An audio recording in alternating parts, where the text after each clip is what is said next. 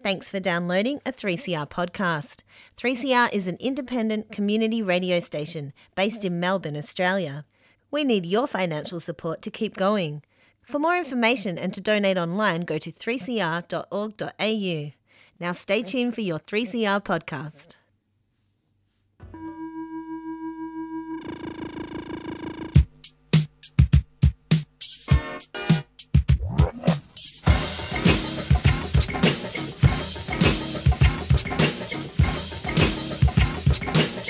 んだ。意識と節くれだった。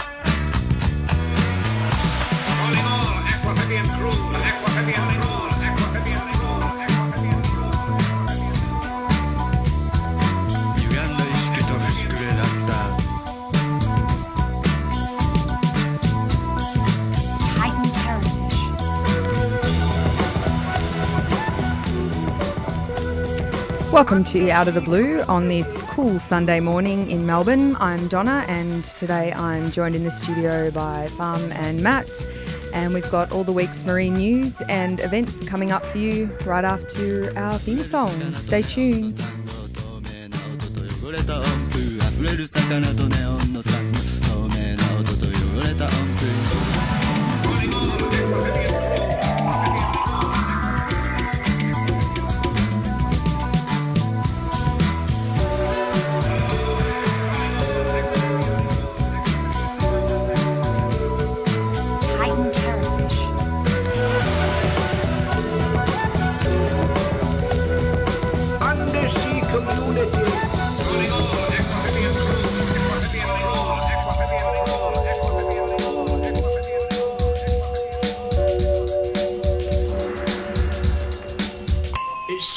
Anemone cocktail followed by oyster liqueurs. Welcome back to 855 AM 3CR Community Radio. You are listening to Out of the Blue. Um, and on this show, we acknowledge the traditional custodians of the land 3CR is broadcasting for, from and pay our respects to their elders past, present, and emerging, and acknowledge that this land was never ceded. I'm Donna, everyone. Welcome to the show. And I'm joined by Fum and Matt. Welcome. Hi. Hey, hey. Um, so on today's show, we are having a bit of a chat about an upcoming event, Seaside Scavenge, and we've also got a bit of marine news for you and some Q and A about a recent trip I did to Jordan and the Middle East. I have so many questions. I can't wait. Great. The interviewer becomes the interviewee on today's show. Um, so I think we'll start with Seaside Scavenge. Who's um, who's got the scoop on that? Yeah, so Seaside Scavenge is on January 12th from 10 a.m. to 2 p.m. down at Rye on the Mornington Peninsula, and it is an event that uh, really focuses on volunteers and rubbish. So the idea is that you go down, you clean up as much rubbish as you can find, and you get paid in a currency that's like just for the event, and then you can trade that currency for like secondhand clothing. Uh, beer, smoothies, Ice creams. Mm. yeah, so all the local communities getting together and they're donating like their beer and their ice cream and all these different things. Um, and some artworks from different people on the peninsula, and there'll be heaps of workshops and um, yeah, all that really cool stuff. I think last year they collected almost a ton of rubbish off Oh, the wow. beach. That's massive. Yeah, it's more rubbish every year, I think. Yeah. And the tokens are cool. They're all bottle caps. So that's the currency for the day. If you uh, uh, collect enough bottle caps, you can buy different things. And I must say, um, I got a whole heap of the secondhand clothes last time, and they're really good. Like, this Yeah, is not a selection. crappy Right. op shop. This is like really nice selection of clothes. So, um, Where do yeah. all the clothes come from? Are they donated, They're donated. by participants? Yeah, they're donated um, uh, beforehand by uh, by people from I guess from from around, just local people, people from the from the peninsula. It's really lovely. Great. Yeah, Yeah. organized by our uh, lovely Josie Jones and Co. so Oh, you know it's going to be a success. Yeah, she's great. Yeah. Friend of the show. yeah, definitely. And uh, yeah, uh, this year I read that uh, they're going to have a, a, a wonderful artist as well, aren't they, Matt? Yeah, they're going to be doing some really cool like uh, sculpture work, which will be like sand sculpture work. Yeah, yeah, it'd yeah. be crazy to see on the day. So Great. it's gonna be really impressive. And Yeah. the thing I'm actually excited about is because I have a giant box of it at home. Is e-waste collection. So this is gonna be the first Oh, year where they're actually Cool. collecting e-waste as well as secondhand clothing and anything you Mm. want to bring down like that. Um, SCR have donated like um, their ability to collect e-waste. So So that's. Southern Cross Recycling. Yeah, Southern Yeah. Cross Recycling Group. Yeah, Yeah, right. cool. Yeah, and so um, yeah, bring your e-waste, bring your old computer. I mean, everyone here would have so many phones and so much like techno Oh my god, stuff. yes. Yeah. Yeah. yeah, All this old stuff. Old cameras as well, like digital cameras from before phone cameras, you know? Mm. Yeah. Just I never use my dust. camera anymore at all. No, Yeah, and no, our me neither. microwave died during the week. Although we are going to try Don't and bring get that that, in. fixed. Yeah, just see Donna in the microwave. yeah. um, I'll be running a session as well. Actually, two sessions of citizen science. So Oh. I'll be on the beach, on Rye Beach, just on the foreshore there. Um, we are taking water samples to test for sunscreen chemicals in the bay. Mm-hmm. And we're researching together with RMIT University what the effect of some of that more harmful sunscreen chemicals on phytoplankton in the bay are. Oh, And we're in the last leg of the project. So this is the third year we're doing summer water sampling. Mm. Uh, and uh, this will be the, the first kickoff day in Rye. So people can join me on the beach, meet me at 9.45 and also at 1.45. So you can just join for two sessions if you like. And the festival itself is from 10 to 2, isn't it? Yeah, Matt? ten to two. On yeah. what date was it? Uh, Sunday the 12th of January, just on the Rye foreshore. Great. Um, if we are lucky, we'll get the same weather as last year, which was pretty amazing, Mm-hmm. really sunny. Um, there's music as well. Um, lovely Yeah. singer songwriter. And A few uh, different bands. yeah, and uh, we're going to uh, get Captain Trash is also Trash. probably washing up with the tide at some stage. If he can leave the bottle of rum alone and uh, uh, uh, make him make his way up onto the beach and uh, do a little bit of music and, and singing and uh, being his his unreal pirate self. With the sunscreen thing, I, I was hanging out with some of my cousins a few weeks ago, and one of them um, started asking me about the effects of sunscreen on coral reefs and whatnot. And I was like, well, the chemicals in it affect the plant, uh, you know, affect the plant and the polyps and all of that. And then it was like, why, why? And I was like, um, Do you want can- to know well, why? yeah, can you give us like just a bit more info about like the chemicals in the sunscreen and why they're bad, what they're bad for? Yeah, so the particular chemical that we are tracking is the one that's the most notorious. Mm-hmm. It's called oxybenzone, and it is it's really the only uh, it's the only chemical in chemical sunscreens that actually screens out UV, UVA rays. So Mm-hmm. everything else m- mostly screens out UVB. So uh, if Which you are have the skin cancer ones? both. You need both. Okay. So so that's why it's called a broad spectrum sunscreen, right? So you need a UVA and a UVB filter. Uh, if you use something that's a mechanical or physical barrier, such as a non-nano zinc oxide, that's fine because that filters out everything because it's like a physical barrier where the uh, uh, rays of the sun can't reach your skin. However, if you go with a chemical sunscreen, then oxybenzone is is one of the most widely used uh, ingredients. Unfortunately, it is super toxic to corals. Uh, at very low concentrations, like two drops in a swimming pool, Oh wow. can already affect corals. And what happens is that oxybenzone uh, can actually because it's it's like a lipid, right? So it's it's oil soluble. So when corals are babies, you know, they spawn all of their all of their eggs and their sperm in the sea, and then the eggs are fertilized in the water column, and they make little larvae. And those larvae will swim around for a while, and they get carried away on currents until they're big enough to um, to find a rock and attach themselves to a rock, and that's when they start growing their skeleton, and that's where they'll be the rest for their uh, the rest of their lives. So when the larvae are still in that swimming stage, um, if they come into contact with oxybenzone, it will actually mess with their gene expression. And so they will start forming a coral skeleton and encapsulate themselves in their own skeleton while they're not attached yet as a coral. And so the mortality rate of the larvae is, is then super high. And this is the problem because that means that no new coral reefs can, can establish themselves and damaged reefs can't be re-established basically. And this is one of the reasons why Hawaii and uh, Palau and some other island states have now fully banned a whole list of these kinds of sunscreen chemicals, including oxybenzone.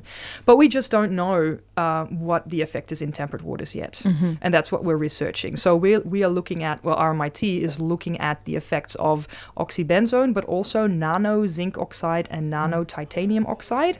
Um, very, very tiny, tiny particles um, of, of sunscreen that can actually make it through cell membranes and into cells and mess with gene expression. So quite, quite toxic to marine life. Uh, well, that's what we think anyway. Uh, and we're measuring what the effect is on phytoplankton in cold waters because we don't have as many corals as a coral reef. But phytoplankton, they're like the basis of the food chain for all of the bigger species in Port Phillip Bay, right? So if we know if there is an effect on phytoplankton, then we can we can guesstimate or estimate and, and hmm. see what the effect is on the zooplankton and the small fish and the bigger fish and eventually the dolphins and the seals and all of that sexy macrofauna that everybody loves so much. Yeah, right. Yeah. Thanks. That was great. Yeah. Science So Q and A with Farm Jaco.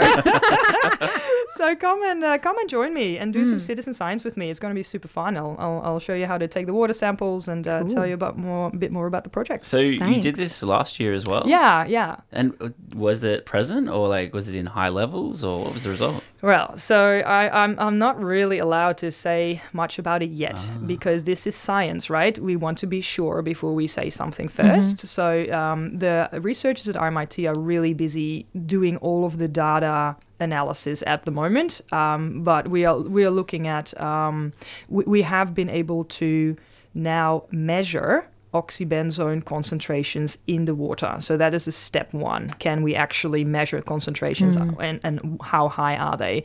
So I can now say, yes, we can measure oxybenzone concentrations after people have been swimming in the bay. Uh, but what that means, we're still we're still looking out for that now. is sunscreen the only source of oxybenzones in the water, or is it at all a natural, naturally occurring substance? Or No, it's a chemical. It's a man-made Yeah. chemical.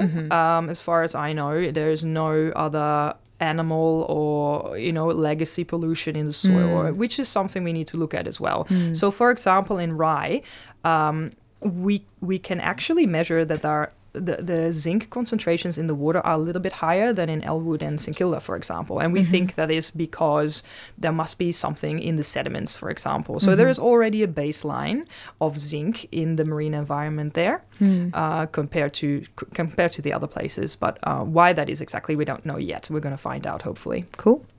Um, thanks. Very interesting. Um, and also very interesting, Matt, you are an amazing underwater photographer and you're donating one of your prints to Seaside Scavenge. Is that right? Yeah. Yeah. Um, Cool. Yeah, so there'll be a really cool. I believe it's going to be raffled off, but it's a Mm-hmm. really good, um, well, really good, really big print of a uh, smooth Um, ray. it's very good as well. I, I can't call my own work good. yes, How- you how can. big It's is it? amazing. Um, I think it's going to be about uh, 50 by 75. Oh yeah, yeah, nice. So it'd be perfect for a wall in a house down the peninsula or anywhere, anywhere Oh man, seaside. if only, if only, yeah, yeah.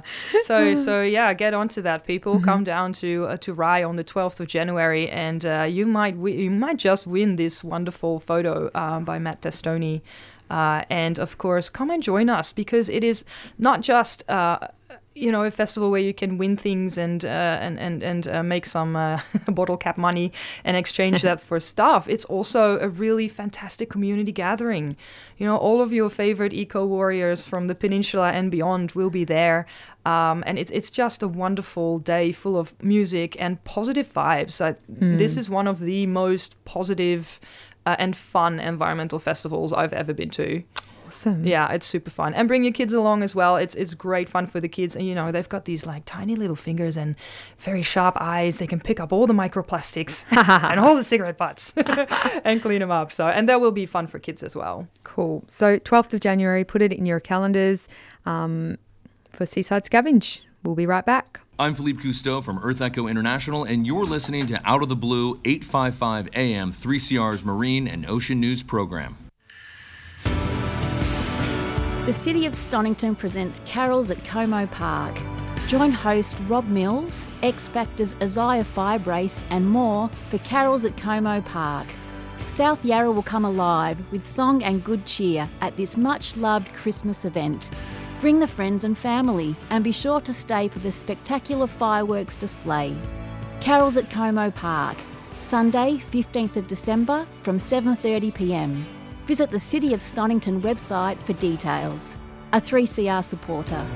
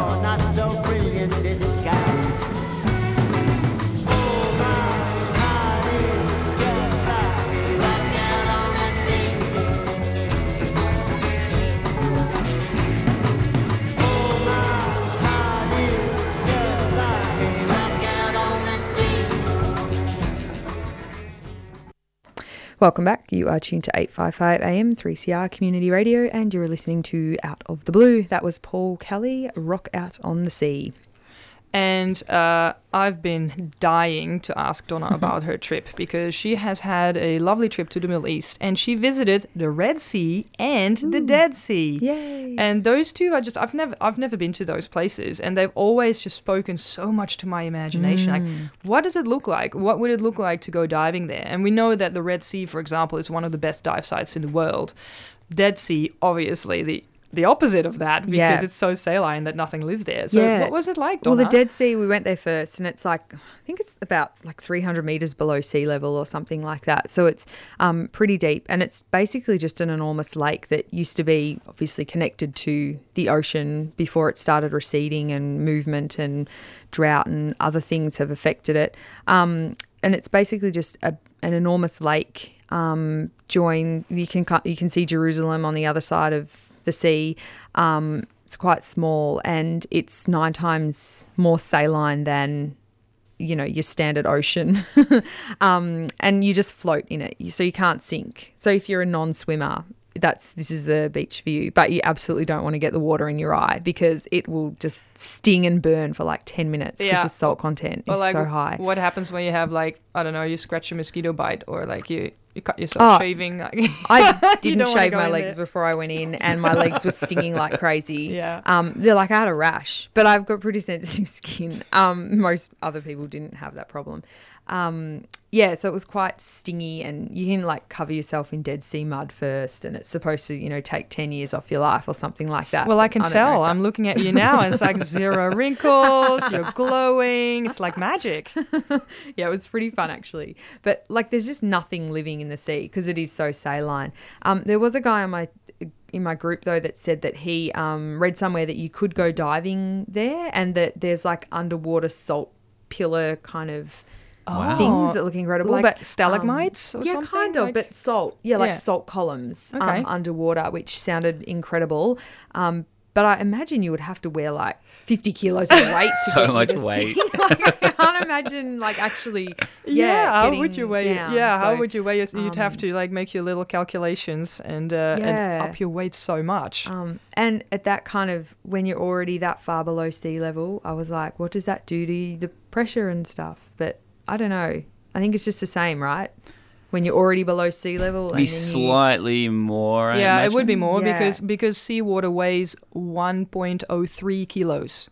So a liter of mm. fresh water is one kilo, mm. weighs one kilo, but a liter of seawater weighs 1.03 and kilos that's normal because seawater. yeah, that's normal Yeah. seawater because of the the weight of the salt molecules that are in it. Mm. Yeah, And so, so, this would be like more than that because Yeah, it's so so, much more saline. yeah, so I guess that would be I, Yeah, it more would, pressure. It would may, weigh more. I don't know about the pressure though. Well, more pre- it would force the get, Oh my like, God. gas Um, you know, more. It'd be more. I'm a scuba instructor. I should know these things. I've Oh, just I don't failed know. my I training. don't think the Dead Sea is very. like, that's not a question that comes no, up but very it's often. physics though. It's but you get taught the opposite. You get taught like if it's a like you dive in a high altitude, but I've never Yeah. heard of Yeah. di- diving in low, low altitude. altitude. yeah. Yeah, low altitude and extra saline. So, aren't there any uh, like saltwater bacteria or something that have adapted to it? Like, how old is this sea? Do you know? Um, Well, it's very old. I don't know exactly how old. that's that, that's very broad. it's old. Um, and they didn't kind of mention any. Yes, there are bacteria at like those the vents and stuff Yeah. underwater, but um, there's no like fish or anything like that. No, yeah, no turtles or dolphin. Nothing, Nothing like that, has been No. able to adapt to that. So, how does it get fed? Like, is are there freshwater the, inlets? the or- Jordan River. Yeah, Oh, flows into it. Um, but that's kind of it. And, um, you know, runoff rain, whatever. But it's receded significantly in the last kind of 50 years. Um, there was this really cool, uh, like, YouTube clip of, you know, like a time lapse kind of or photo. Yeah, time lapse photos of like where it was in like the 60s, 70s, 80s, 90s, Wow, okay. 2000s today. Um, yeah, and even over that period of time, it's receded significantly. Um, and yeah, you can see like the lines of where it was. yeah, because it would have the now. salt like Yeah. rings basically Yeah, right on the walls. Yeah. So Yeah. so is that is that due to climate change? Um, probably desert desertification. Yeah, all that kind of.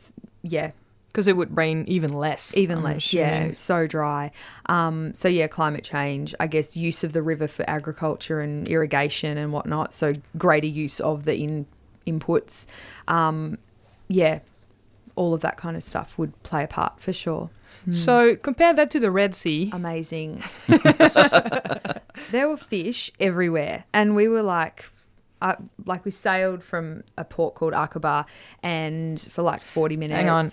Agrabah? Aqaba, A Q A B A. Isn't that where Aladdin Probably where Aladdin lives? Agrabah. Yeah. Oh, is it Agrabah? Is Yeah. it the same? I don't know. Sorry. It's like I- Aqua Aladdin. Yeah. Yeah. Sorry, I sidetracked you there. Yeah. That's all right.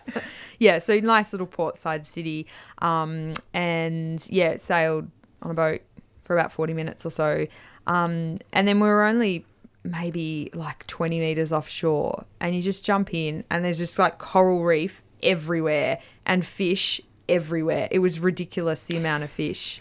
I couldn't believe it. I, it's like scream into your snorkel kind of fish Yeah. everywhere. Colourful moray eel, well, I don't know, some kind of eel, massive eel. Um, and just like the colour and the range of fish was incredible. Yeah, Yeah. it was so cool. And what about coral cover? Was it good? Like Um, there were like, Yeah, I reckon it was. It looked like pretty diverse to me. Um, there were huge corals that were like kind of that, like the color of your top. Not that that's any use to our listeners, but like a mustard kind of color that were like enormous, like the size of a small car. Um, and then just like kind of mount, not mountains. Yeah, I guess mountains under the water of just all different kind of coral, colored corals sitting on top of each other. And the the guy, the instructor, it's a bit he's a bit of a cowboy. Um, he was like throwing like breadcrumbs into the water and stuff. Oh, and I'm no. like, hey, you don't need to do that because there are fish everywhere. Yeah. Um, and yeah, I don't know. I'm not really into that, but he did, and the fish came up really close, and yeah, it was pretty cool. It was amazing. Wow. Um, and lots of operators out and about, and lots of diving. Yeah, it's supposed to be one of the best places in the world to dive. which- Yeah, you mentioned earlier too. Yeah. Yeah, Wow, it's amazing. So and, and that's that's something that I've I've really been um, seeing uh, over the last oh I think decade or so. I've been diving since I was since I was 18. So it's, it's almost uh, 20 years. Oh my god, 20 years. Yeah, so almost 20 years of diving. And one of the things I have started noticing when diving in in you know places I've been before is how the not just how the coral cover is receding, but also how the fish are disappearing. So whenever I go to a nice pristine reef, like I was in Sodwana Bay in South Africa in September, and just so surprised at the amount of fish, like the numbers, sheer numbers, like what you've mentioned before, um, and the diversity, and and then I'm thinking, wow. How am I surprised about this, right? Like it, it used to be like that, um, but now Probably more, maybe. yeah, much more. Yeah. mu- But like when I started diving, Oh, like, it used yeah, to be, sure.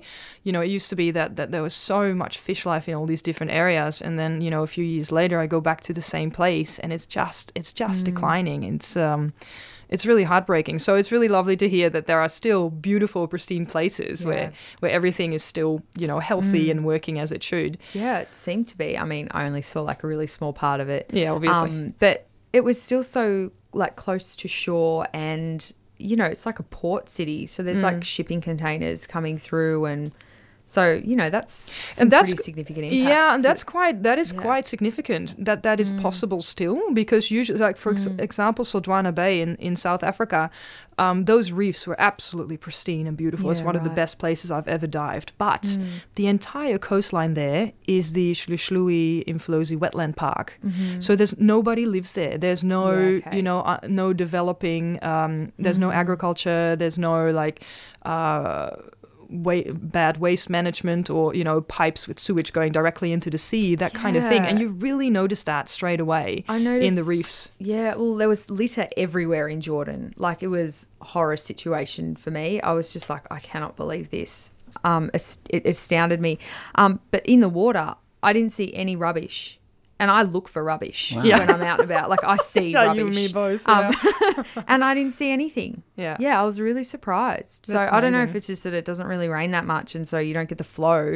Oh, possibly. Um, maybe. Yeah, I'm not sure. Or and because there aren't like the beaches aren't. You don't kind of sit on the beach, and it's not a beach full of people either. It's just kind of like a resort might be edged onto the beach, and Right. Yeah, it's like they don't really use the beaches like we use them here. yeah yeah, in It's- Australia. it's more functional just to get to the sea and do snorkeling or something Yeah, potentially. Yeah. Um, yeah. Anyway, we are quick running out of time on this show. So we didn't get to our news headlines, but we'll post them on our Facebook page.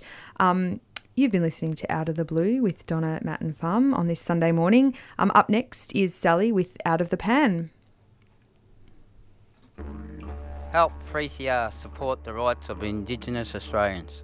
They mean to save our culture and save our dreams, our footprints, dreams, our songline, and keep our culture going strong. Of course, a lot of the Aboriginals, having been stolen, were put into state care, and also others were. recognition of what our people have been through in the last 200 years, the recognition of our culture in the last 40,000 years, and the recognition of where we are heading into the future. Welcome to uh, Survival Day, Invasion Day. 223 years ago, the white man landed on our shores. Subscribe to 3CR and help keep Indigenous voices on air. Call us on